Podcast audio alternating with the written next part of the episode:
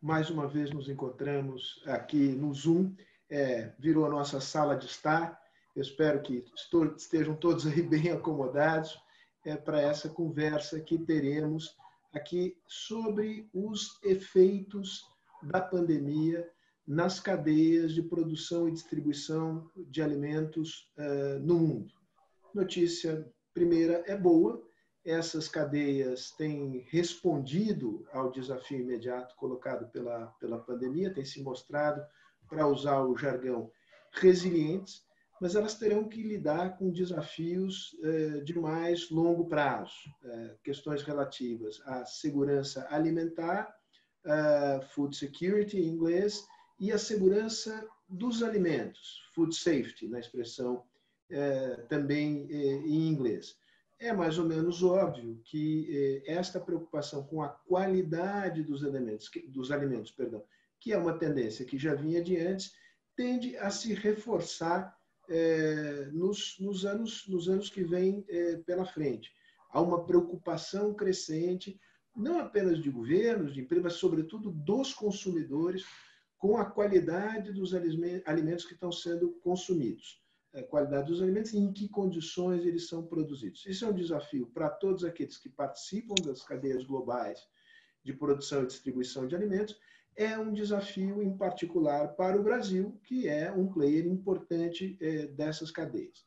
Para discutir esse tema, nós reunimos é, aqui três pesquisadores que têm experiência não apenas no mundo acadêmico, mas também é, na lida direta com o setor do, do agronegócio Antes de apresentá-los, eu vou pedir um minutinho para fazer a exposição das nossas marcas, dos nossos patrocinadores, daquelas empresas que patrocinam a programação anual de seminários da Fundação Fernando Henrique Cardoso, cujas marcas estão é, expostas, às quais eu agradeço muito. Sempre agradeço, continuarei agradecendo. O apoio não nos tem faltado e é este apoio que viabiliza os nossos encontros, sejam eles presenciais, sejam eles agora no mundo digital.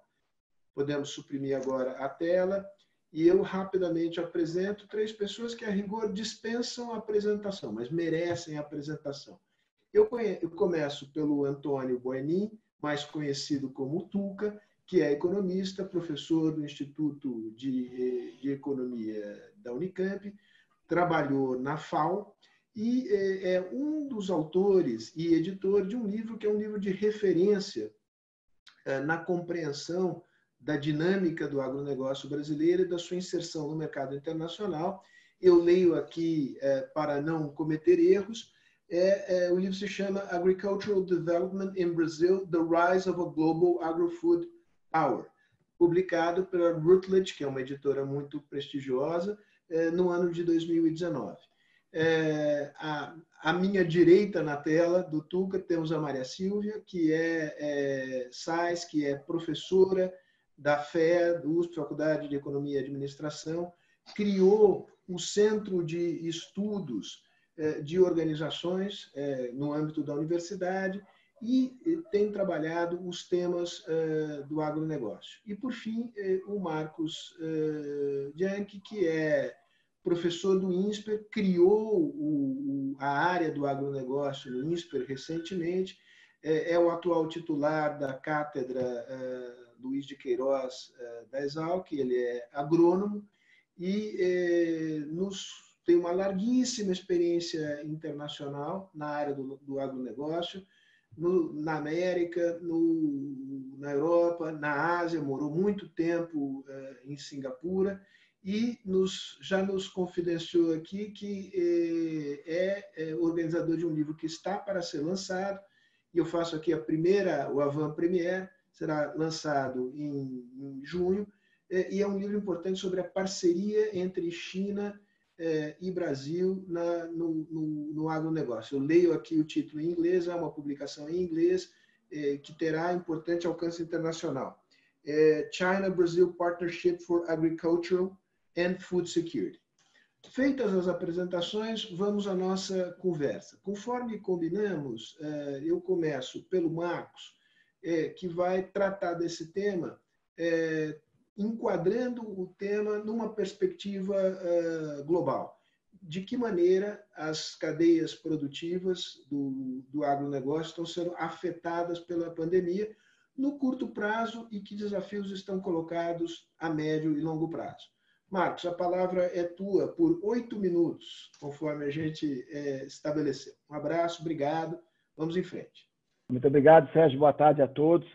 É uma satisfação imensa voltar à Fundação Fernando Henrique Cardoso. Já, já tive várias chances de participar de debates importantes sobre agronegócio na Fundação e fico ainda mais feliz da gente poder falar sobre esse tema junto com a Silvia Strais, com quem nós já dividimos tantos anos aí lá de pesquisa no âmbito da USP, da FEA e do PENSA, lá com o professor uh, Décio, professora Beth, a gente estivemos juntos vários anos aí falando de cadeias agroalimentares, uh, e com uh, o Tuca, né, com quem a gente também vem trabalhando bastante, eu, eu, fiz parte desse livro que ele, eh, que ele fez, que é um livro espetacular, que cobre todos os aspectos das razões que o Brasil se tornou uma potência agroindustrial global nas últimas três, quatro décadas, o que é verdade, né? Quer dizer, o Brasil hoje é o terceiro maior exportador do planeta em agronegócio. As exportações saltaram de 20 bilhões de dólares para 100 bilhões de dólares nos últimos 20 anos. A China, que representava 2% da exportação do agro, hoje é 35%. Outros países asiáticos já estão superando a Europa. Né? Uh, o Brasil tem um, um, grande alcance das suas exportações. A gente vende para cerca de 200 países no mundo, um escopo de países uh, destino bem maior do que os Estados Unidos, né? ainda que nós somos altamente concentrados em poucas commodities. Né? Nós somos hoje o número um global na exportação de, de soja, de carne bovina, de carne de frango, de celulose, de açúcar, de café e de suco de laranja, né? E nós estamos em segundo lugar hoje no milho e no algodão, né? Milho e algodão, que lá atrás o Brasil era basicamente importador, né? E que hoje, graças à segunda safra, quer dizer, o fato da gente conseguir produzir uh, duas, uh, duas culturas por ano na mesma área sem ter que irrigar, coisa que só se faz lá nos trópicos, o Brasil se tornou um big player de milho e de algodão, né? Atrás lá dos Estados Unidos, e vamos passar, eu acho que os americanos em algum tempo. Né? Então, eu acho que a gente tem um grande sucesso em food security, abastecendo diversos países do mundo, temos um papel a cumprir nesse momento, e tem sempre uma outra questão que vem junto com a questão da competitividade, que é o tema da sustentabilidade. Né? Então, eu posso dizer que nos últimos 30, 40 anos fizemos uma revolução agrícola tropical marcada por competitividade e por um crescimento sustentável da agricultura com alta produtividade, com técnicas de baixo carbono, com bioenergia, enfim, com várias coisas que são positivas, ainda que há problemas nessa área.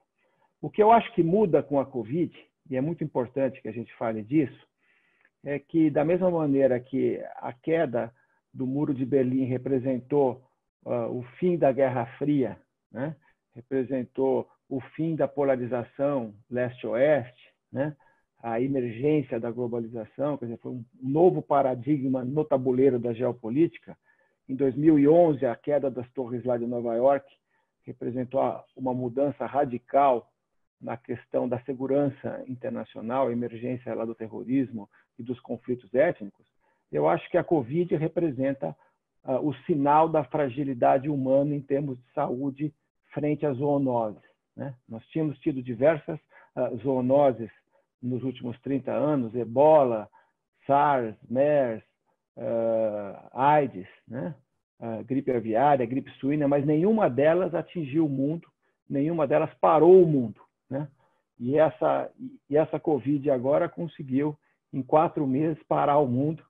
Então, nós vamos ter uma grande crise de saúde, uma grande crise econômica, talvez até uma grande uma, uma outra grande crise uh, fiscal uh, um pouco mais à frente. Então, eu acho que o que isso ensina para o mundo do agro é que a gente tem que cuidar mais dessa dimensão da saúde humana e da sanidade animal e vegetal. É aquilo que alguns chamam há alguns anos de One Health, de saúde única. A saúde das pessoas, a saúde dos animais e a saúde do planeta. Né? Essas três coisas têm que andar juntos. Então, é, é daí que vem essa ideia de que o food security tem que conversar com food safety né? Quer dizer, a gente tem que pensar em segurança do alimento em termos de volume, quantidade e sustentabilidade, né, a, parte lá da competitividade, mas também temos que olhar para a qualidade do alimento em si, principalmente naquilo que se refere a todas as questões ligadas com a nutrição, né, com a parte lá do, da fome, enfim, toda a qualidade daquilo que se come, mas também a questão lá da sanidade. Né? Acho que a sanidade vai emergir como uma das questões mais importantes, porque nós temos que evitar que zoonoses voltem a aparecer e muitas delas podem passar por alimentos. Né? É, então, por exemplo, a gente sabe que, que aparentemente a Covid começou lá no mercado em Wuhan, que é um mercado tradicional asiático, é um mercado que junta muita gente, junta produtos frescos como carnes, pescados, legumes, etc., mas junta também animais vivos, abate de animais e animais silvestres. Quando a gente vê essa combinação toda em um grande mercado cheio de gente, isso é altamente perigoso. Né? Então, a gente vai ter que olhar muito mais essa questão da sanidade, dos controles sanitários, da estabulação dos animais, da integração produtor-indústria para resolver problemas ligados à sanidade humana e animal. Ou seja, a gente vai ter que trabalhar questões no mundo da segurança do alimento. Tá? Portanto, a gente vai ter que olhar os três S: o, o S da sustentabilidade, que é o tradicional, e o S da saúde humana e o S da sanidade animal. Eu acho que essa vai ser talvez o grande paradigma que virá com a Covid que nós vamos ter que trabalhar muito. É claro que o Brasil pode se sair muito bem nisso, porque nós hoje já exportamos, por exemplo, carnes para 150 países, temos que seguir legislações muito rigorosas pelo mundo afora, ah, mas ah, a gente pode também ter que resolver alguns problemas internos nessa área e temos que liderar esse esforço global para que esse problema não volte a aparecer e que a gente não tenha outras Covids pela frente, outros, ah, outros casos como esse. Primeiramente, naturalmente, eu, boa tarde para todos. É um prazer estar aqui. Agradeço muito o convite, o Tuca tem a ver com isso também e mais principalmente o convite da fundação, né? E na figura do Sérgio Fausto. E para mim é um prazer enorme estar discutindo aqui com pessoas muito queridas, grandes pesquisadores e tanto o Bunaim com o Marcos Yankee. Os dois também que tive trabalhos, trabalhei junto com artigos e o Marcos com uma longa data aí de, de trabalhos conjuntos, né? Uh, seguindo o que o Marcos falou, uh, só eu queria colocar algumas premissas assim que eu acho que são importantes, né, para colocar o debate aí, né? Uh, realmente o Brasil é um grande player, ele é, ele é super importante no mercado mundial de alimentos, ele figura entre, como o Marcos colocou, com uma participação importante em vários produtos. E isso não é um acaso, né? Eu destaco as questões institucionais, aí, particularmente os investimentos em centro de pesquisa e principalmente na Embrapa. Então, a tecnologia é importantíssimo, então não é um acaso que o Brasil se tornou um grande player.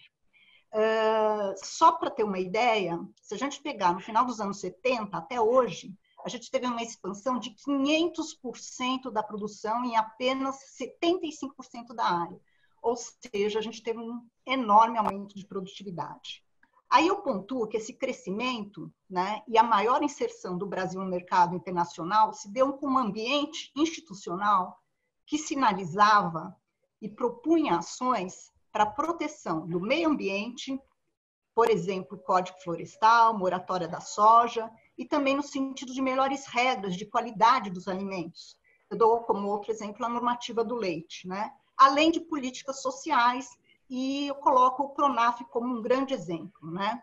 Naturalmente, a, a configuração desse ambiente não se dá sem conflitos, sem uh, retrocessos e avanços, mas, de uma forma geral, o que eu queria colocar é que uma ação não impediu a outra. Ou seja, o caminho para a sustentabilidade não impediu, uh, ao contrário, ele caminhou junto para a nossa inserção no mercado internacional. Uh, agora, com a pandemia, ele vai criar essa preocupação, como o Marcos bem ressaltou, né, maior com a saúde.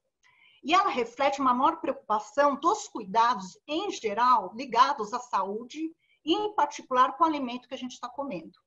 passa uma sensação, né, como bem o Marcos falou, de fragilidade do ser, do ser humano, né, que a globalização deixa escancarada. Né? Os mercados são muito interligados e uma doença que começou lá na China está no mundo inteiro. Né?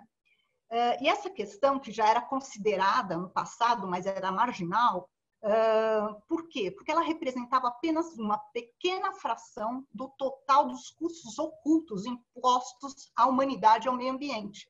Mas ela passa agora a ter uma grande relevância, porque ela se tornou um custo muito alto, né? Ela já ela é antiga, porque se a gente pegar a política comum europeia em 1962 já se falava nessas questões, né? Naturalmente, agora, a Covid não é mais um medo do consumidor do que, ele está comendo, mas é um medo de Estado, um medo dos governos, né? Para evitar o desastre da economia que estamos vivendo, né? Então, temos que precaver as pandemias. Então, o princípio da precaução passa a guiar as ações públicas e privadas. Esses movimentos vão ter que ser provavelmente vão ser seguidos de aumento do protecionismo. A gente vê o Macron fazendo declarações sobre isso, com a defesa do conceito da soberania alimentar, autossuficiência e compras locais. O nacionalismo agrícola irá privilegiar a produção de produtos considerados estratégicos com possíveis incrementos dos subsídios.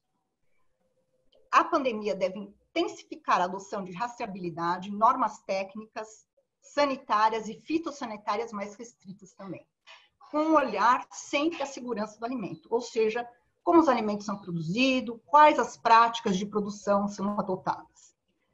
À medida que a atual crise vai se aprofundando, a gente começa a aprender mais né, sobre essas e outras doenças. Por conta da pandemia, chama a atenção que os surtos de doenças infecciosas estão ocorrendo com muito mais frequência do que ocorria no passado. Um estudo da Universidade de Minnesota mostrou que de 1940 até 2019, a origem de mais de 25% de todas as doenças e mais de 50% das doenças infecciosas causadas por germes que se espalham de animais para as pessoas tinham origens na agricultura. Prevê-se que essas porcentagens aumentem junto com o crescimento da população e maior expansão e intensificação agrícola. Há crescentes evidências de que as mudanças ambientais têm papel importantíssimo para o surgimento dessas doenças, como a gripe aviária asiática, múltiplas variantes da gripe suína, ebola, hepatite E, salmonela, febre aftosa, entre outras. Como sabemos, também as doenças respiratórias têm efeito indireto provocado pelo desmatamento e geração de emissões de globais de gases de efeito estufa esses simultaneamente comprometem a qualidade do ar, da água, do solo e a função do ecossistema e a biodiversidade.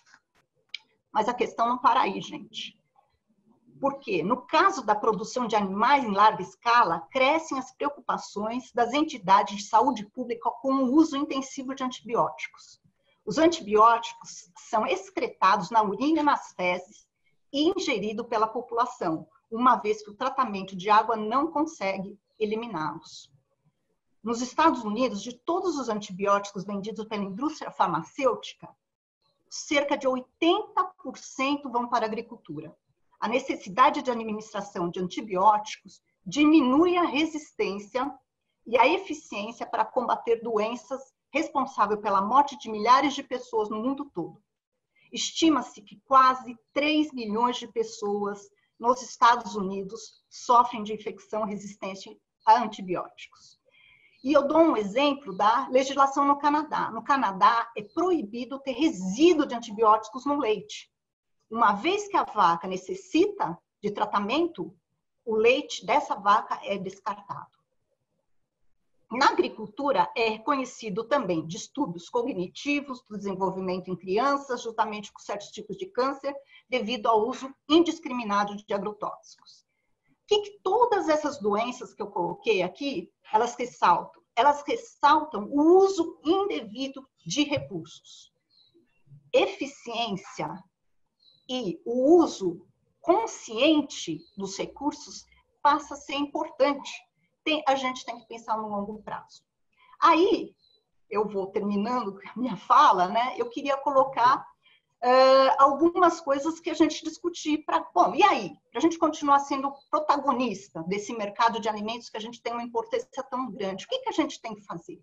Eu colocaria três aspectos que eu gostaria depois de discutir entre nós. O primeiro, eu acho que é a questão da adoção de tecnologias disruptivas. A gente já tem várias eh, a gente sabe que toda vez que tem uma crise, ela é catalisadora de mudanças. Essas mudanças já estavam em cursos mas eu acho que agora elas se tornam muito mais prementes. Então, a gente vê, por exemplo, georreferenciamento, o uso de drone, a, a, a internet viabilizando né, uh, rastreabilidade. Então, a gente tem uma série de ações aí.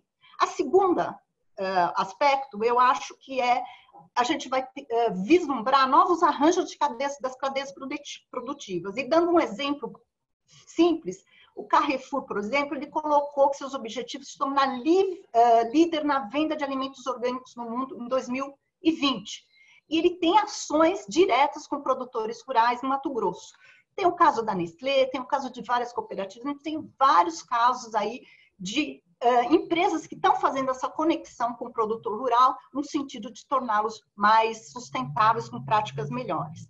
E, por fim, eu acredito que tem que ter importantes instituições de suporte e o papel das políticas públicas. Nos últimos tempos, a gente tem visto um grande retrocesso que coloca um desafio muito grande, principalmente para o setor privado, que precisa ter instituições fortes para ele poder definir os seus investimentos. Eu queria, na verdade, é, que é o que me resta fazer, retomar a Silvia, o que a Silvia, o Marcos, e para frisar um aspecto que me parece relevante. Eu acho que, em primeiro ponto, o primeiro ponto é que o cenário geral pós-Covid é ainda muito indefinido.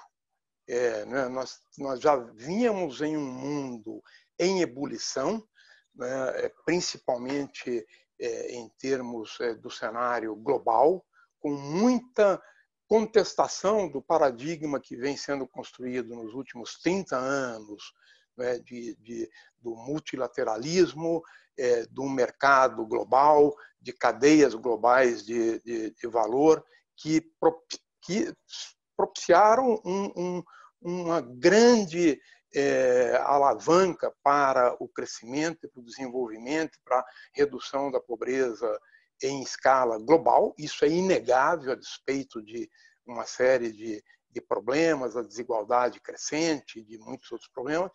E esse paradigma já vinha sendo é, questionado é, de uma maneira mais ou menos relevante.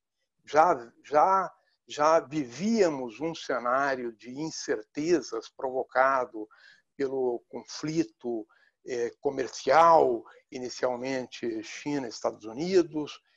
É, então, então, a pandemia, digamos, joga lenha e querosene em uma fogueira que estava sendo acesa de proporções que ninguém sabia ainda é, qual era. E, e, agora temos ainda mais incerteza em relação ao, ao horizonte. Então, nós precisamos é, levar em conta essa incerteza em relação ao cenário. Por quê? Porque na área da agricultura brasileira e do agronegócio, o nosso sucesso é, se deu porque talvez tenha sido o único setor, com mais algum outro é, é, que também está presente, de, de, inserção em cadeias globais de valor. O Brasil conseguiu, na área do agronegócio, se inserir né, é, na economia mundial, se transformar em protagonista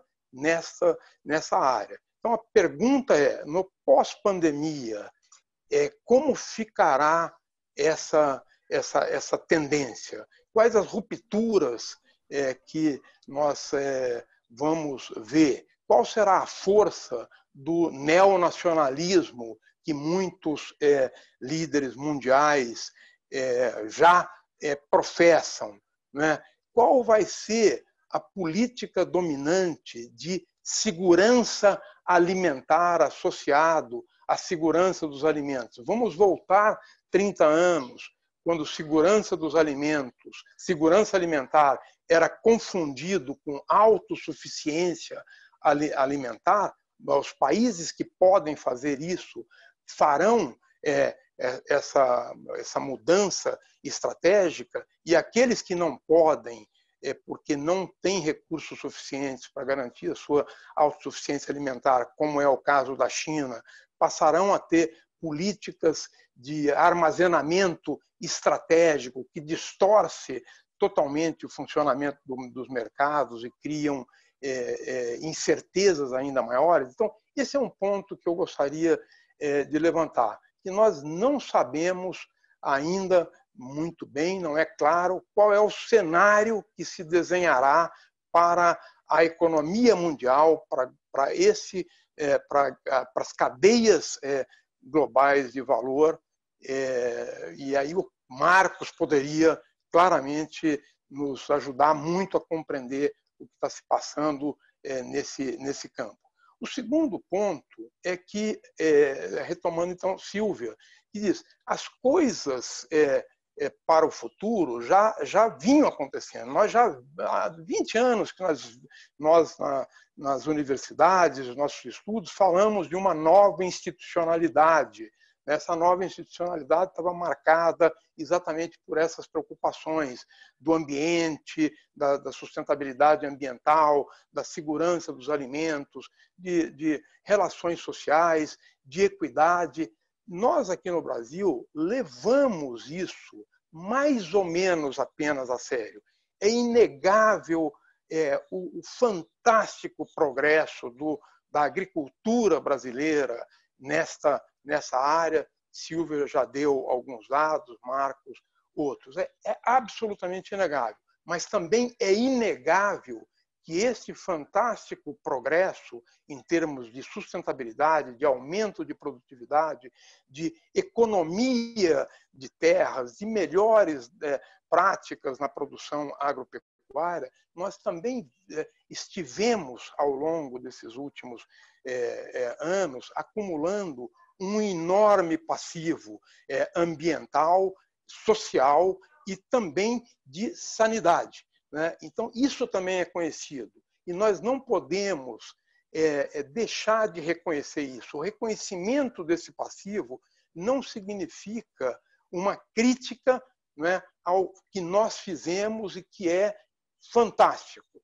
Né? Mas é preciso reconhecer, porque essas são as fragilidades que nós teremos que enfrentar no futuro com muita decisão. Né? E essa decisão é uma decisão que vem é, do setor privado e também é, do Estado. É preciso que haja essa confluência. Setor privado e setor Estado, e Estado né, realmente com agendas que representem a agenda da sociedade não apenas brasileira, como da sociedade global, que vai demandar valores dessa natureza: sustentabilidade, equidade, saúde, transparência. Né? Então, essa é uma tendência que já vinha, mas nós vínhamos trabalhando é, com, com uma certa timidez. Né? Basta lembrar a, a rastreabilidade. Em um certo momento entrou em moda né? aquela corrida para a rastreabilidade. Depois, depois é, é, é, morreu, deixamos um pouco de lado. Talvez no futuro a gente não possa mais deixar de lado. E, e quando nós pensamos que essa é uma agenda público-privada e da sociedade, eu me preocupo porque pega o Brasil em um momento em que o setor privado está preparado para enfrentar essa agenda, mas eu tenho profundas dúvidas em relação ao a esse vetor do Estado, que até o, o momento tem dado sinais de, digamos, estar na contramão dessa, dessa tendência.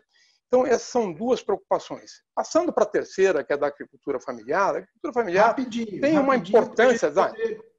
Tá, tem uma importância muito grande. Né? E, e, eu acho que ela agora se insere nesse desafio, que é o desafio da equidade o mundo pós-Covid terá que ser um mundo é, digamos, melhor do que antes. Por quê? Porque nós, a, essa crise mostrou muito né, o impacto da desigualdade. E desta crise, é, nós vamos sair com milhões e milhões de desempregados. E se nós não dermos atenção a essa massa, nós podemos ter todo tipo de problema. Na agricultura, a agricultura familiar é uma oportunidade para cuidarmos desse vetor né, é, social no meio rural. Marcos, pergunta para você é, de vários telespectadores, por assim dizer. Vou pedir para você tirar o mudo do teu microfone. Ok. Fala-se muito uh, que a Covid trará, vamos exagerar um minutinho aqui, o fim da globalização. Queria que você analisasse essa questão no mercado uh, global de alimentos. Uh, qual é o espaço que o nacionalismo agrícola tem, agropecuário, tem para crescer? E em que medida isto pode criar problemas de acesso a mercados externos por parte de produtores brasileiros? Primeiro, em relação ao nacionalismo, sem dúvida alguma, uma das reações aí é essa reação de vamos produzir tudo que a gente precisa dentro lá dos países, não vamos depender mais de respiradores, de testes, de medicamentos que venham de outros países e tal. Eu acho que isso seria um tremendo retrocesso, né, Sérgio? Porque o mundo avançou muito no momento que a gente conseguiu integrar cadeias produtivas, cadeias de valor, e principalmente na área da comida, isso é, isso é absolutamente fundamental. Nós somos hoje o maior fornecedor de produtos agrícolas para a China, o primeiro importador, o primeiro país que, que consegue exportar lá para a China nesse momento. Somos o número um lá do Oriente Médio, que é uma região que não tem recursos naturais. Somos importantes na África. Então, não dá para imaginar que regiões que são deficitárias em alimentos consigam produzir elas próprias, porque elas não, não têm hoje tecnologia e recursos naturais para isso, eu acho que o comércio é absolutamente necessário para oferecer alternativas de segurança alimentar à população, efetivamente. Né? E a gente está vendo realmente nessas últimas semanas restrições voluntárias, por exemplo, países que recebem, resolvem não exportar para conseguir formar estoque, outros que estão falando de controle de preço, de controle de fronteira, mesmo dentro da União Europeia, nesse momento está havendo controles fronteiriços que não se imaginava lá atrás. Os americanos estão, desde lá do Trump, com essa política do America First, que eu acho que é um desastre, certo? Porque, na verdade, ah, os Estados Unidos hoje conseguiram sair da TPP, estão criticando pesadamente a OMS, a Organização Mundial de Comércio, a saída lá do Roberto Azevedo é sintomática disso. Estamos vendo uma guerra comercial entre Estados Unidos e China que resultou em um acordo bilateral dos dois grandes. Quer dizer, infelizmente, nós estamos andando para trás em termos da globalização. Não tenho a menor dúvida disso. Mas eu acredito que a saída sempre será através da união dos povos e da busca das vantagens comparativas e competitivas, né? Porque foi isso que fez com que o mundo crescesse tanto nas últimas décadas. Eu acho que a gente voltará a precisar de OMS, de OMC, de ONU, enfim, dessas organizações todas aí, e vamos precisar de mercados abertos, senão as pessoas vão passar fome. Né? A estimativa que a FAO faz através do World Food Program é que o número de pessoas extremamente desnutridas, que hoje é 130 milhões de pessoas, pode passar para 260 milhões de pessoas após a Covid, por problemas de suprimento de cadeias de valor. É extremamente grave essa situação e isso depende de mercados abertos.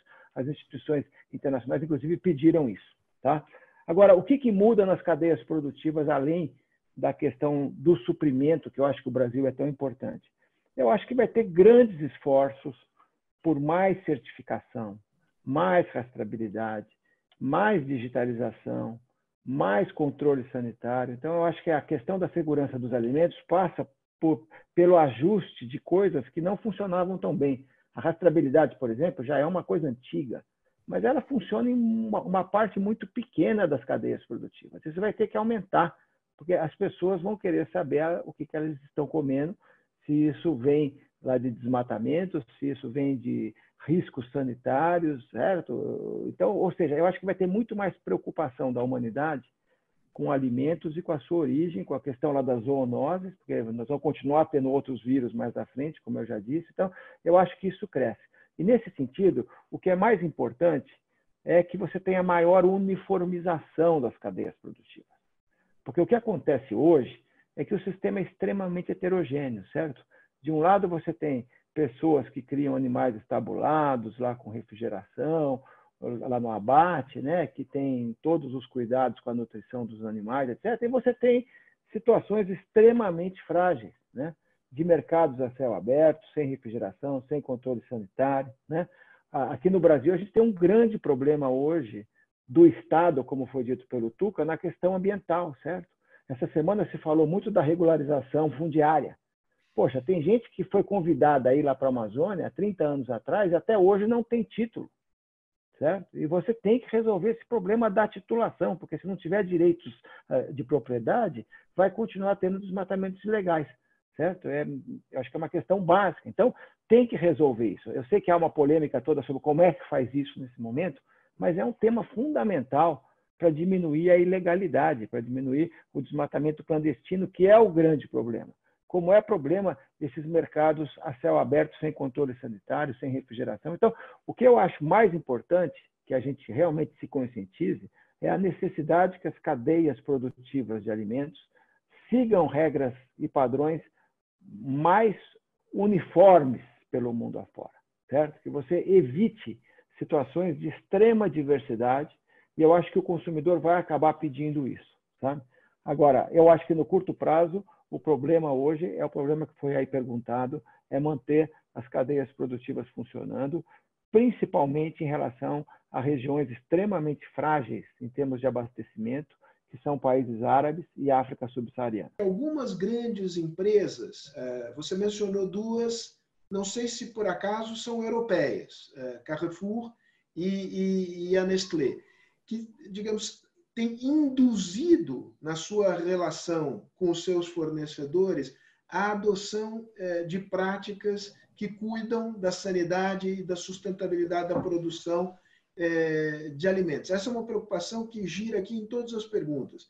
Então, a Nádia Alcântara, por exemplo, pergunta por que, que não avançou o CISBOV, a questão do rastreamento é, da carne, desde, o, desde que o bezerrinho nasce, até, digamos, o seu, o seu abate, o seu transporte. O Thales Rigobello faz uma pergunta interessante aqui sobre a questão. É, eu, eu não sou do, do ramo, então peço desculpas, Thales, eu vou, te, vou traduzir de maneira meio capenga. Mas tem a ver com a questão de, ao mesmo tempo, é, é, manter os insetos é, longe é, do cultivo, das plantações, sem que isto represente, por outra parte, um uso excessivo de agrotóxicos e, digamos, como é possível ter um, um sistema que rastreia uh, a, a, presença de, de resíduos de agrotóxicos no, no, nos alimentos. Então, preocupação é grande. A pergunta é, é esses players, grandes players internacionais, podem jogar um papel importante no sentido de melhorar as questões de sustentabilidade é, e, e, e, sanidade? Eu acho essa pergunta super bacana, né? É, quer dizer, eu acho que só, só, só voltando um pouco àquela questão que eu falei, quer dizer, com a pandemia se acelera coisas que estavam meio paradas, porque você consegue, começa a ser importante. Mas eu acho que não só são os grandes players internacionais. Se a gente lembrar do plantio direto, o plantio direto foi uma cooperativa no, no Paraná, que começou a disseminar o plantio direto. E tem uma coisa que eu acho que é super bacana no setor agrícola, que é o seguinte: você faz, deu certo, o teu vizinho copia, o teu outro vizinho copia. Plantio direto hoje é usado no Brasil inteiro e é uma forma super sustentável de produção. Então, e foi induzido por quem? Por uma cooperativa no Paraná. Tem outras cooperativas que a gente conhece também, trabalho muito com café, ah, tem a Cochupé, ela tem uma ação enorme com os produtores rurais ah, no sentido de sustentabilidade, fazendo a ponte, inclusive, com as grandes ah, fornecedores. Né, caso do Carrefour, o caso da Nestlé é muito bacana, que eu acabei de fazer, a gente está fazendo um trabalho sobre isso. A Nestlé ficou três anos, três anos, ensinando produtores a produzir leite orgânico e trouxe. E como que ela fez isso? Ela chamou empresas que já tinham, por exemplo, a Coren, que já era especialista nisso, a Embrapa, e foi aí, uh, durante três anos, treinando esses produtores, e hoje ela já está com um produto que, no final, agora com essa crise, o produto custa dobro do, do, do leite normal, né? Mas ela já está. E com, com certeza, na hora que você uh, cria uma tecnologia, acho que está tudo em cima da tecnologia, porque as nossas uh, faculdades elas não tinham muito essa, esse, essa pegada da sustentabilidade. Então, uh, para você fazer um produto orgânico com produtividade, você precisa de muita tecnologia, né? Então, eu acho que agora a gente vai tentar, isso vai, isso vai mudar. Mas eu, eu volto de novo, eu acho que o Bunaim falou muito bem. A gente precisa de boas instituições para isso, né? A Embrapa tem um trabalho lindo com uh, respondendo a questão da Nádia, né, sobre plantio uh, pecuária sustentável. Uh, inclusive, ela superou os números que ela tinha pensado no início. Então, eu acho que tem uma série de, se a gente for conseguir uh, levantar, né, você tem uma série de ações que, uma vez dando certo, ela é rapidamente disseminada, mas ela precisa sim ter um suporte, um suporte de políticas públicas e um, instituições que garantam que o investimento que o setor produtivo vai fazer vai dar certo e vai e vai adiante. Agora, posso fazer uma pergunta, já que eu estou aqui no. Pode, pode. Eu queria fazer uma pergunta para o Marcos, porque eu li recentemente, eu fiquei em dúvida até se realmente essa, essa reportagem era. A, a, os dados que estavam colocando eram reais. Né? Estava falando que a China ela consome muito fertilizante, quatro vezes a mais né, do que o resto, e agrotóxico 2,5 a mais do que a média no mundo e que agora eles estão numa política também de sustentabilidade, eles querem se tornar o maior produtor de orgânico do mundo. E, e a política é top-down, né? O governo está incentivando com forte aporte financeiro para os produtores rurais. Se isso for verdade, quer dizer, essa questão de que a gente fala, não, para vender para a China não precisa ter tanta preocupação com sustentabilidade, isso pode pôr em xeque isso também. Então, eu queria fazer essas duas perguntas. É, você acha que realmente eles estão indo para esse caminho? E segundo, a questão de que o mercado chinês vai se tornar mais rigoroso também com a questão da rastreabilidade e sustentabilidade? Eu vou só pegar uma caroninha nessa pergunta da, da Silvia, que é uma pergunta aqui que, é, digamos, tem a ver, é, que é do Ludovico uh, de Riva, o do Riva, é, que é a pergunta sobre qual é a melhor estratégia da pecuária brasileira. Se é diversificar mercados ou se é concentrar suas exportações para o mercado chinês. Eu acho que a, a questão da China, é, eu tenho chamado de casamento inevitável, né? Porque talvez a China é o país que mais depende do Brasil hoje e o Brasil é o que mais depende da China em agro. Né?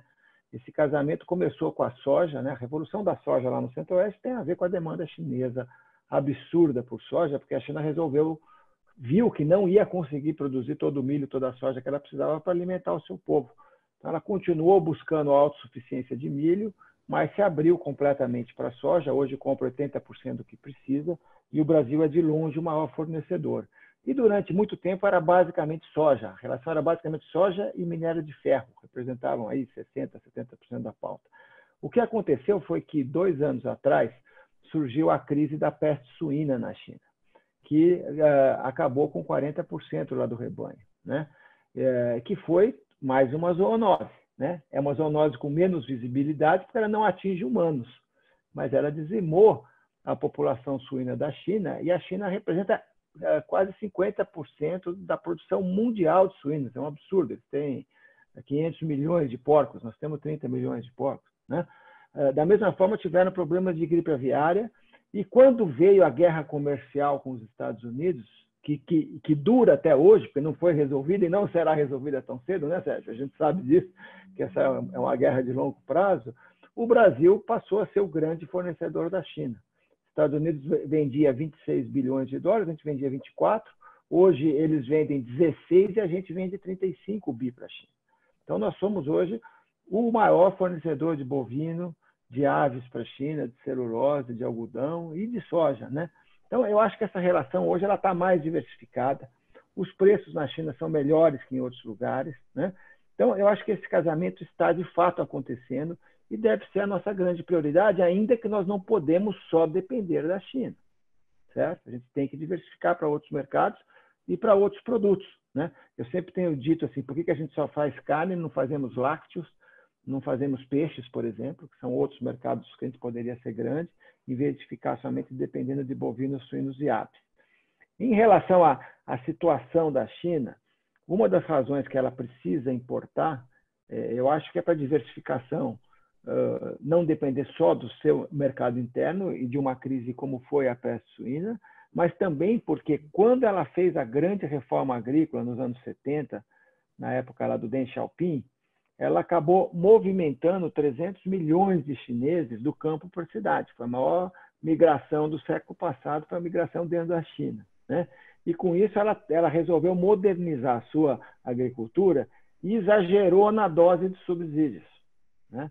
Então, de fato, hoje eles são o país que mais consome fertilizantes por unidade de área, que consome defensivos, começou a dar problema de mau uso, de contaminação lá de lençol freático, de águas poluídas, é, de falta de terra, de falta de agricultores capacitados para, ligar, para lidar com a tecnologia, né? porque ele era basicamente pequeno produtor, com muito pouco conhecimento. Então, eu acho que essa mudança que houve na China foi muito importante, mas ela teve é, resultados ruins em termos de sanidade e de sustentabilidade. Né? E eu acho que é exatamente por isso que nós temos que cooperar mais com a China.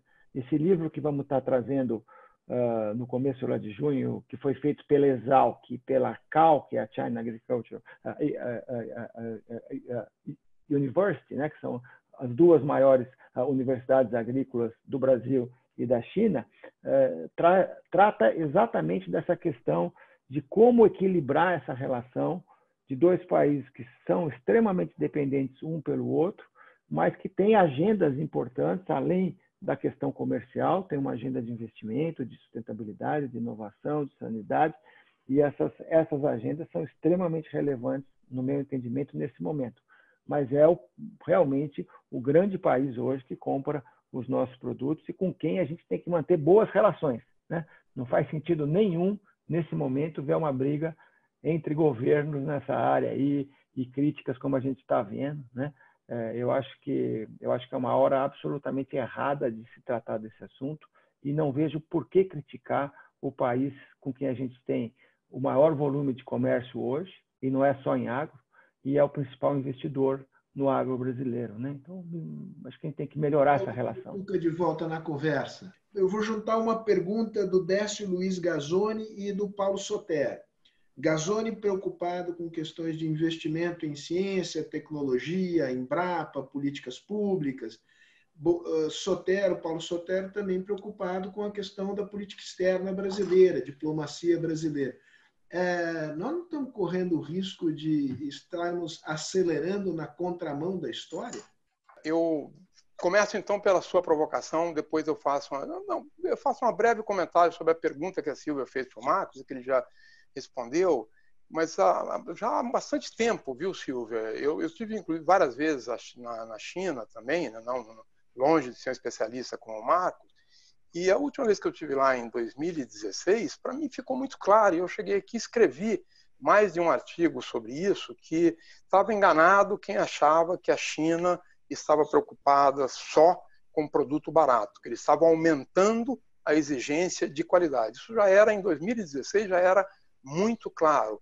Nós não teremos escapatória a não ser melhorar muito a nossa, a, os nossos indicadores é, de boas práticas agropecuárias. Nós entendemos e justificamos o, o uso é, dos é, químicos, insumos químicos aqui no Brasil, é, e inclusive é, indicando né, a, a a, que não se pode comparar é, indicadores do Brasil com indicadores da Europa, dos Estados Unidos, porque nós temos uma agricultura tropical. Isso serviu, é, digamos assim, como uma justificativa verdadeira. Nós precisamos é, foi preciso usar esse volume de, de, de insumos químicos né, para é, viabilizar essa agricultura. Mas daqui para frente, eu tenho a impressão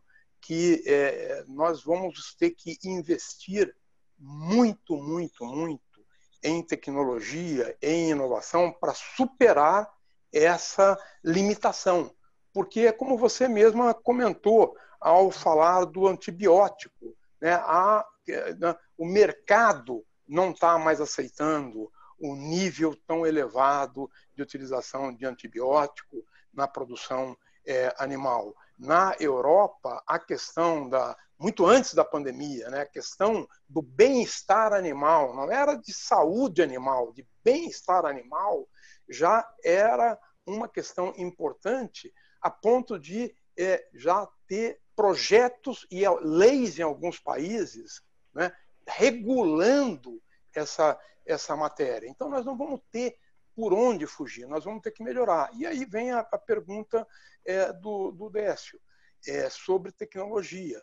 Nós teremos que investir muito em tecnologia. Nós demos um grande salto, mas eu gosto sempre de repetir uma frase do meu amigo Silvio Crestana, que foi presidente da Embrapa durante muitos anos, é, e, e, o que o Silvio sempre dizia é o seguinte: é, é o que nós fizemos no passado nos assegurou chegar até aqui, mas não, não nos garante nada é, em relação ao futuro. É, as tecnologias que nós conquistamos, que nós dominamos e aplicamos para chegar até aqui, não são as tecnologias que nos levarão ao futuro. Nós estamos na, no limiar de uma nova revolução tecnológica com a aplicação né, é, que está sendo chamado aí agricultura digital 4.0, mas não é só isso. É também na área da biologia, né, que vai ter um, um, grande salto. Então, nós precisamos de muito esforço. É, é, e esse esforço, mais uma vez, é, é um esforço privado né, e é um esforço do Estado. Porque se no passado a pesquisa pública foi o impulso para chegarmos até aqui, hoje está mais do que claro que a pesquisa pública sozinha, ainda que se dobrem os recursos, se multipliquem os pesquisadores nas agências públicas, não é suficiente para dar conta dos desafios. Então, nós precisamos, de novo, uma parceria pública e privada, uma boa institucionalidade é, para isso e clareza em relação aos, aos objetivos. Então, esse é um ponto que me preocupa muito em relação ao futuro. Me preocupa, Sérgio, me estendo um pouquinho, eu, eu é, acho que a, a, a, análise que o Marcos faz é absolutamente correta em relação a esse casamento. Mas até antes de ontem, o casamento é, que nós vimos é, aí no governo federal também era, era, era um quase indissolúvel. Né? E, e ontem né, a, a, noiva saiu de casa. É, então, estou fazendo uma brincadeira com isso, porque esse casamento, China e Brasil, hoje é uma realidade. Mas a China não está parada, e certamente o livro do Marcos está mostrando isso. Né? A China não está parada. A China está se movendo rapidamente, né, com segurança, com muitos recursos. Em que direções? Em aumentar a segurança que eles têm. Eles estão investindo em inovação para superar alguns desses gargalos que o Marcos é, apontou, e mais, eles estão investindo é, na diversificação das fontes. A China, pela história multissecular que tem, não aceitará nunca o nível de dependência que ela tem hoje do Brasil em relação ao suprimento alimentar. Ela está trabalhando para diversificar as fontes e essas fontes que hoje não são tão visíveis, amanhã serão. 30 anos atrás, o Brasil não produzia nada de soja. Hoje é o grande produtor de soja que é. Né? E isso nós temos que ver. Né? É, o Brasil era o grande produtor de, de, de, de borracha né? e não tinha mais ninguém e foi suplantado em uma década é, por outros produtores emergentes. Então, então nós não podemos perder de vista essa história para pensar em que inovações nós temos que investir. E quanto à questão do Paulo Sotero, eu, eu, eu coloquei no início, né? eu acho que nós estamos na contramão, né? pelo menos o discurso oficial é um discurso totalmente na contramão é, da, da, história, né? tanto no, na, na área ambiental, como na área social, como na área né, das relações internacionais. E isso é que me preocupa é muito no pós-pandemia. Por quê? Porque o Brasil tinha condições de liderar, né, como vinha fazendo, as discussões nessa área. Por quê? Porque ele tem é, é, é, é capacidade para isso. Ele é o, hoje o grande produtor. Né? Ele vinha fazendo um grande trabalho na área ambiental, vinha fazendo um grande trabalho na área de política social. Então, nós tínhamos, digamos, razões para liderar debate no cenário internacional nessas três frentes. Né? É, e agora é, estamos aí né, num, num, posicionamento muito complicado que me deixa muito pessimista. Marcos, eu vou, eu vou voltar para você. Você, você é, digamos, já foi consagrado nosso sinólogo de plantão. Então, você se prepara. Eu vou primeiro para a Silvia, mas eu queria já deixar de penduradas perguntas que, que nos foram feitas é, aqui. Uma da Débora Simões, que vai um pouco nessa linha de dizer, olha, que tem, tem outros produtores é, é, de alimentos no mundo. É, quem é que está mais preparado para responder a estes desafios novos? É, uma outra pergunta que acaba de nos chegar, acho que do Sebastião Nogueira, que é um pouco botar todos no, os nossos ovos na cesta chinesa também não é um risco? ser excessivamente dependente da China. Mas eu deixo isso um minuto para você pensar. Antes eu quero ir a Silvia para é, é, tratar aqui do, do tema social. É, de que maneira é, e que políticas são necessárias para integrar a, a agricultura familiar é, neste processo de aqui aqui chamado pelo Tuca de nova revolução uh, verde, né? esses novos desafios. E nós nós temos eh, instrumentos para fazer política nessa área de tal modo a incorporar produtivamente a agricultura familiar. Ou a agricultura familiar acabará por ser uma, uma questão social é, que terá de ser tratada no âmbito dos programas de, de transferência de renda? A minha opinião é o seguinte: eu acho que a gente está num momento que é muito mais propício à integração dessa, dessa agricultura familiar do que no passado. é o que um Langlois, um economista, é, coloca que nós estamos numa situação que a gente chama assim, não é mais a mão invisível, não é mais a mão gerencial, nós estamos numa vanishing rand, né? Ou seja, você a, a internet ela acaba viabilizando a conexão dessas uh, unidades familiares, dessas pequenas empresas, e conectando as pessoas de muito mais facilmente, né? Se eu pegar um exemplo agora, com a Covid, né? Tinha uma feira aqui perto de casa, pequenos produtores, eu moro aqui perto do, do Parque da Água Branca, produtor de orgânico. Dizer, acabou, né? Fecharam o parque, fecharam a feira. Na verdade, eles criaram sites e estão entregando produto em casa, né? Então, acho que você tem, você tem um... E, e essa, essa forma de, de conectividade que você tem no campo também, ela torna muito mais viável você integrar essas pessoas de forma uh, produtiva. Naturalmente, depende do produto. Tem produtos que a escala acaba dominando, mas produtos que você não tem, não, não é necessário tanta escala, é muito mais tranquilo você fazer essa conectividade, uh, rastrear. Só que tudo isso depende de política pública. A internet no campo ela precisa estar tá lá. Você precisa de uma política pública para levar esse, a internet no campo. Então, de novo, eu acho que voltando aqui o Bunaim falou, Quer dizer, você não tem, você, você precisa de políticas adequadas para fazer todo essa, essa, esse gerenciamento e essa forma como é que a gente vai integrar. Você precisa de políticas de tecnologia. Então, hum, quer dizer, não dá para falar que isso vai só espontaneamente criar. Então, eu acho que hoje nós estamos numa situação bem propícia, propícia para fazer essa ligação com unidades familiares e não ser uma política meramente social. Acho que sim, dá para integrar de forma bastante eficiente. Muito bom. Eu acho que com isso você respondeu uma pergunta que nos chegou aqui do Vanderlei Felipe e do Juan Romero. Eu imagino que seja, digamos, é, nome espanhol. É, Marcos, as perguntas que eu depositei é, antes da fala da Silvia, agora é com você.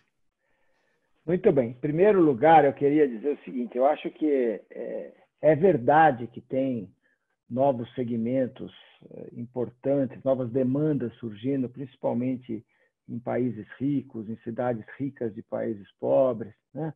cidades muito populosas, é, desde orgânicos, é, produtos criados soltos, por exemplo. Existe toda uma mania do chamado free range, que é o que é o frango criado solto, sem ser em granja eh, carnes vegetais, eh, carnes de laboratório, produtos locais, não uso de tecnologia tipo, tipo defensivos ou transgênicos. É claro que esse segmento existe e vai crescer, mas a gente tem que lembrar, certo, que a maior parte da população ainda tem deficiência de proteína. Quer comer um bife por semana e não está conseguindo, porque esse bife é caro, porque esse bife é de baixa qualidade, porque não tem cadeia fria, porque não tem sanidade, né? O bife é um produto perecível, certo? Como é o leite. Então, a maior parte, 80% da população, quer sair do seu consumo de 10, 15 quilos de carne por habitante ano e passar talvez para 17, para 18. Nós aqui estamos comendo 100 quilos por habitante ano. A Europa está comendo 130 quilos de carne por habitante ano e uma boa parte do mundo está abaixo de 20 e vários países abaixo de 10. E para esses países, a solução ainda é a agricultura tradicional. Né? Você, quer dizer, você buscar tecnologias tradicionais de aumento de produtividade, de redução de custo, de refrigeração, de controle sanitário, de cadeias produtivas integradas que não existem, de mercados controlados, de transporte, sabe? A gente não pode achar que o mundo vai todo para esse novo paradigma. Ainda tem todo um velho paradigma aí que está aí, mas que vai estar tá resolvendo problemas há 200 anos. Por isso que se estabulou animais, por isso que se aumentou a produtividade, que se usou adubo, que se usou defensiva, etc. Sabe? A gente não pode perder essa noção que a maior parte do mundo precisa de agricultura one-on-one, certo? Quer dizer, aquela agricultura que se ensina tradicionalmente nas escolas agrícolas, né? Uh, eu, eu, eu, acho que esse ponto é super importante. E isso aí tem a ver com a China. Quer dizer, a China, de repente, por que, que ela se tornou tão importante? Porque ela movimentou um batalhão de gente do campo para a cidade. Essas pessoas aumentaram de renda, criou uma classe média pujante. E o que, que essa classe média fez? Consumiu proteína. Por isso que eles precisaram comprar proteína. É claro que eles queriam ser autossuficientes, mas a um dado momento eles precisaram comprar soja. E hoje eles dependem de importação de soja. Em carnes ainda não. Hoje, a importação de carne da China é só 5% do consumo doméstico. E é exatamente por isso que as empresas da China estão indo comprar empresas em outros países, para garantir a originação, porque eles têm uma visão estratégica que fala assim: nós não vamos conseguir produzir aqui dentro. Não tem terra, não tem água, então vamos internacionalizar as nossas empresas e vamos produzir em outros lugares. Tentaram na África, não deu muito certo, porque a África é muito desorganizada ainda, vieram para cá. Certo? Então, eu acho que isso é um processo inevitável. Né? Uh, a gente está hoje no auge desse processo, por isso que a China é tão importante, porque ela está com essa classe média, mas mais à frente, quem que vai vir aí? Vai vir o sudeste da Ásia, 640 milhões de habitantes, vinha crescendo 6% ao ano. Vai vir a África mais à frente, certo? Vai vir a Índia. A, a Índia, a China hoje compra 35 bilhões de dólares uh, do Brasil. A gente vende para a Índia em agro 600 milhões de dólares, menos de um bilhão. Nem dá para comparar. A Índia é um país ainda extremamente fechado porque ela não conseguiu criar uma classe média emergente como a China teve. Então, eu acho que eu acho que o nosso futuro é justamente aproveitar a China ao máximo, principalmente pelo fato que ela viveu crises importantes da Covid, da pet suína, etc., e já pensar numa diversificação para o sudeste da Ásia, para o Oriente Médio, que é um mercado que compra carnes brasileiras, açúcar e outros produtos há 40 anos, né? e para a África lá na frente. Né? Então, acho que esse que é o caminho. Quem são os nossos concorrentes? Eu acho que a gente tem pouquíssimos concorrentes é, competentes no mundo hoje. É claro que lá na frente a África pode fazer uma revolução como a gente fez, mas ela hoje não tem uma estrutura agrária, uma estrutura lá de logística para isso, etc. Eu acho que os nossos concorrentes hoje são essencialmente os Estados Unidos, continuam sendo um país vibrante em agro, os países lá do Mercosul, né, que nós estamos juntos, e eu acho que o leste europeu tem muito potencial, né? Só que ele tem que sair de amarras que foram criadas pelo regime comunista, que até hoje ainda dificultam lá os investimentos, etc. Mas tem muito potencial. Essa, essas são as regiões mais importantes. Agora, a Ásia sabe do seu problema de abastecimento e vai procurar sempre a autossuficiência como a primeira saída. Sempre. Mas não vão conseguir resolver os seus problemas em função disso. A gente sabe que o Sudeste Asiático vai ter que importar mais. A China já está importando mais o que a China tem feito é, ela fala assim, já que eu tenho que importar mais, eu vou tentar eu mesmo controlar a cadeia. Eu não quero ficar na mão de uma Bung, de uma Cargill, de uma DM, eu quero ter a minha Cofco, eu quero ter as minhas empresas participando desse jogo global lá das trades, certo? Então, é esse, esse que tem sido o caminho lá da China, tá? Então, mais uma vez, eu acho que uh, a gente tem que diversificar, não pode ser apenas China. A gente vai ter concorrentes mais à frente, sim, certo? Portanto, não pode parar de investir em inovação. Né? Eu acho que a gente hoje, hoje eu fico preocupado, por exemplo, lá com a Embrapa. Né? A Embrapa tem que ser reformada, ela tem que olhar mais para frente do que ela olha lá para o passado. O passado dela foi ótimo, mas o que é a Embrapa daqui a 10 anos, 15 anos, é uma questão que eu tenho aí. Né? E a gente tem que entender que a maior parte do mundo ainda tem um consumo de proteína, de energia muito menor do que nós temos no Brasil, muito menor do que os ricos têm, e eles vão precisar de agricultura uh, moderna, tecnológica, para conseguir suprir as suas necessidades com uh, o, o, que vier em termos de crescimento. Gente, nós estamos nos encaminhando aqui para a parte realmente final da nossa, da nossa conversa. É, então, eu acho que é o momento de, de, total liberdade de cada um fazer as chamadas colocações finais. Mas eu, eu lanço aqui uma pergunta quem quiser que, que apanhe ela no ar e trate dela. Se não, façam o balanço que quiser dessa, destaque os pontos que quiser dessa nossa conversa. Eu vou fazer aqui por ordem inversa e, e Tuca, é, façamos por um minuto a abstração das, das condições reais de temperatura e pressão. É, se, se, estivéssemos, é, digamos, com uma equipe governamental é, mais sintonizada com as, eh, digamos, com o mundo contemporâneo, que papel o Estado, em particular, eu diria aí o governo central, eh, pode desempenhar no sentido de apoiar e induzir a transformação eh, de processos e produtos na agricultura que respondam a esses desafios que, que estão sendo colocados? Essa é uma ótima, uma ótima pergunta, agradeço, é, Sérgio. Olha, é, o, o, Brasil tem grandes desafios como país.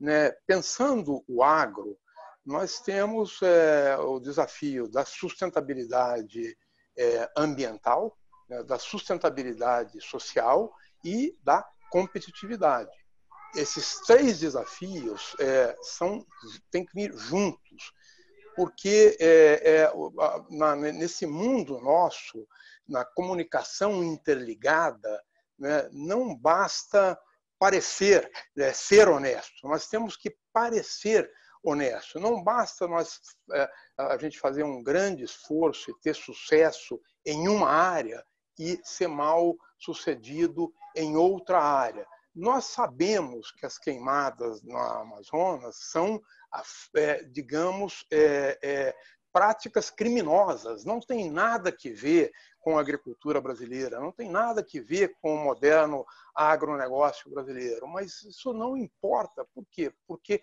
quem paga a conta é o país e, em termos imediatos, é o setor que fica com a imagem de né, queimador de floresta é, tropical.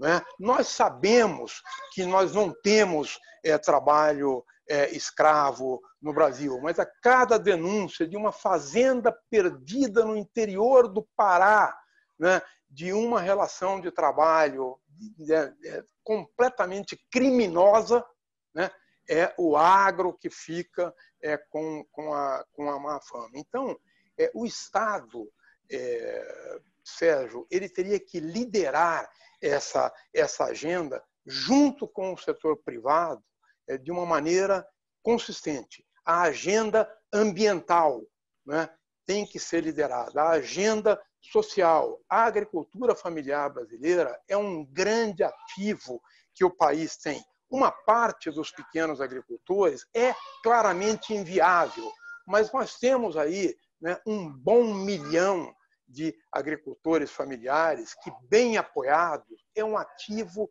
fundamental para essa nova agricultura, essa agricultura local, essa from farm to table, essa agricultura que pode é, nos abrir uma enorme é, agenda e uma enorme é, oportunidade. E o terceiro é a agenda de inovação é, tecnológica, que essa agenda é fundamental. E essa agenda, hoje, não é mais uma agenda que possa ser voltada para apenas o aumento da produtividade. A agenda ambiental ela tem que dar conta desse conjunto de problemas. Né? Como assegurar a competitividade, como promover a inclusão produtiva né?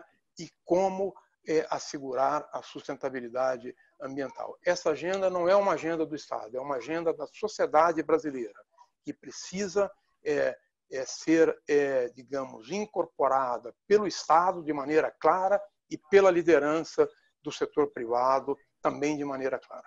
Obrigado, Sérgio. Obrigado aos colegas pela oportunidade de ouvi-los. E obrigado aos ouvintes que não aparecem para mim. Muito bom, muito bom. Tuca, eu vou deixar a Silvia terminar. Marcos, agora é com você. Vou só lançar uma perguntinha aqui que acho que você tira de letra observação que foi feita pelo Jorge Legman.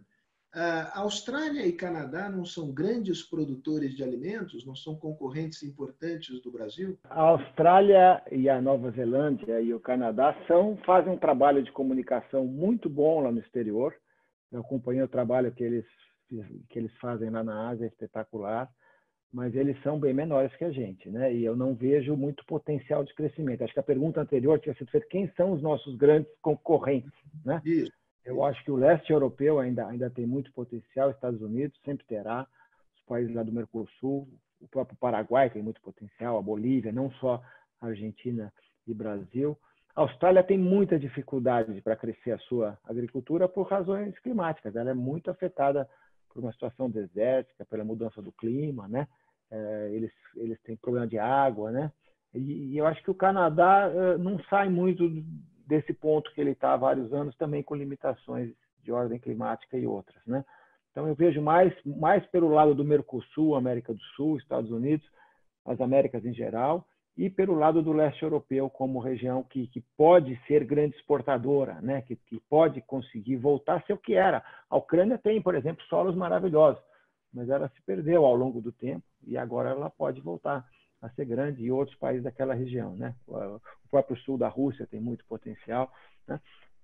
Bom, é, só para fechar aqui, né, que eu acho que é importante, eu vou concordar, Lacutuca, que, Lacutuca, que a gente tem a, a questão de um Estado mais organizado, né, que não é o nosso aquilo, aquilo que a gente encontra, principalmente na questão das, da, lá do combate às ilegalidades. Né? Porque eu acho que essa questão lá do desmatamento, por exemplo, que tem fundo na parte ilegal, né, nessa ocupação caótica que houve, sem, sem títulos, né, eu acho que falta realmente uma presença mais institucional nessa área, falta também na parte sanitária grandes melhorias, principalmente controle lá de fronteiras e outras coisas.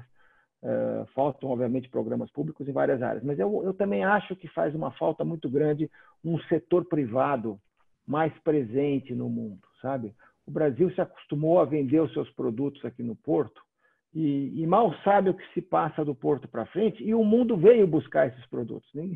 Sabe, a gente não teve que fazer durante 20 anos, 30 anos, nenhum esforço para vender o que a gente produz. Eu acho que daqui para frente vai ser muito mais difícil.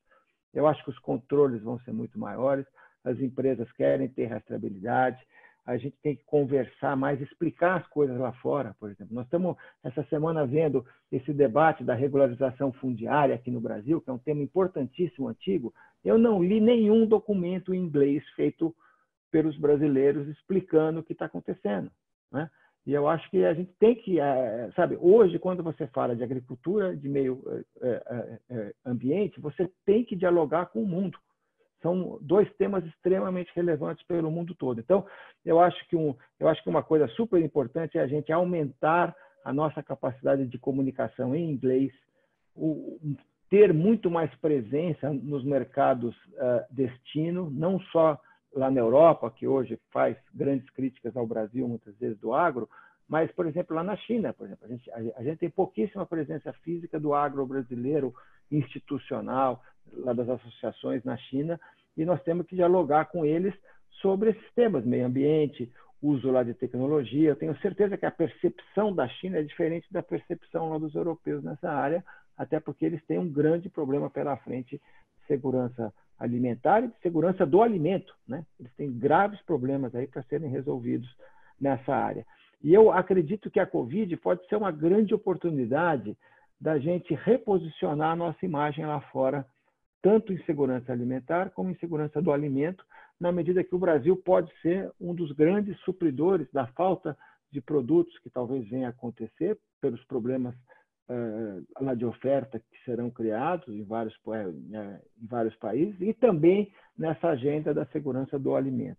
Então, eu, eu acho que a gente tem que terminar vendo isso mais como uma oportunidade, mas uma oportunidade que exige ações mais organizadas do Estado e uma presença maior do setor privado, chegando lá no mercado final e conversando com os stakeholders, com todos os atores, explicando coisas importantes sobre o Brasil, tanto na área da sustentabilidade como cada vez mais da sanidade.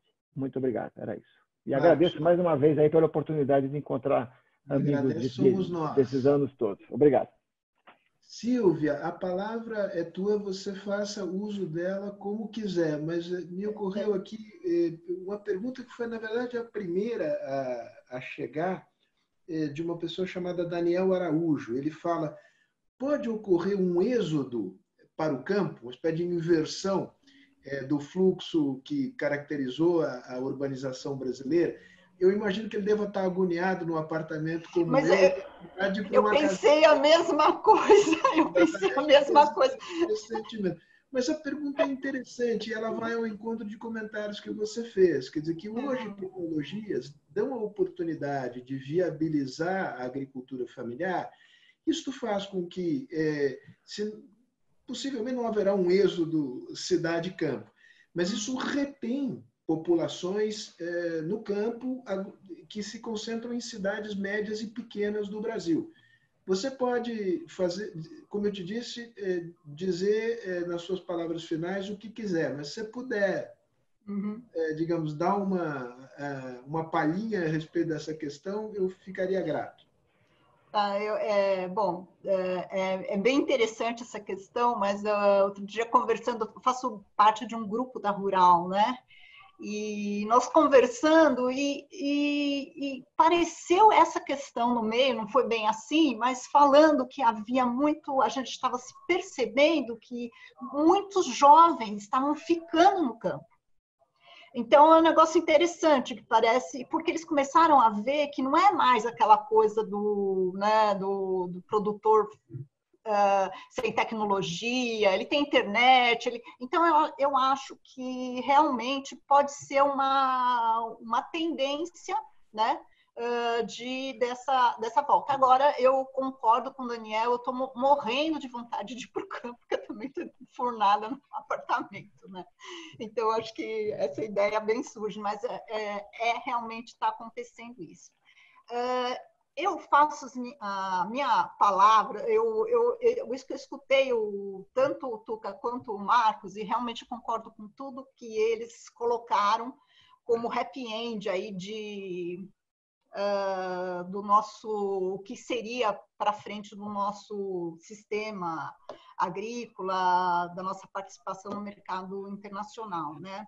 Só que eu queria só colocar um, uma outra pitadinha aí, né? Que eu acho o seguinte: esse, tudo que a gente está enfrentando, enfrentando, desafios ecológicos, sociais, saúde pública, é sem precedentes nessa, nesse momento moderno aí que a gente está vivendo, né? Todos, tudo impulsionado pelo sistema agrícola e alimentar, né?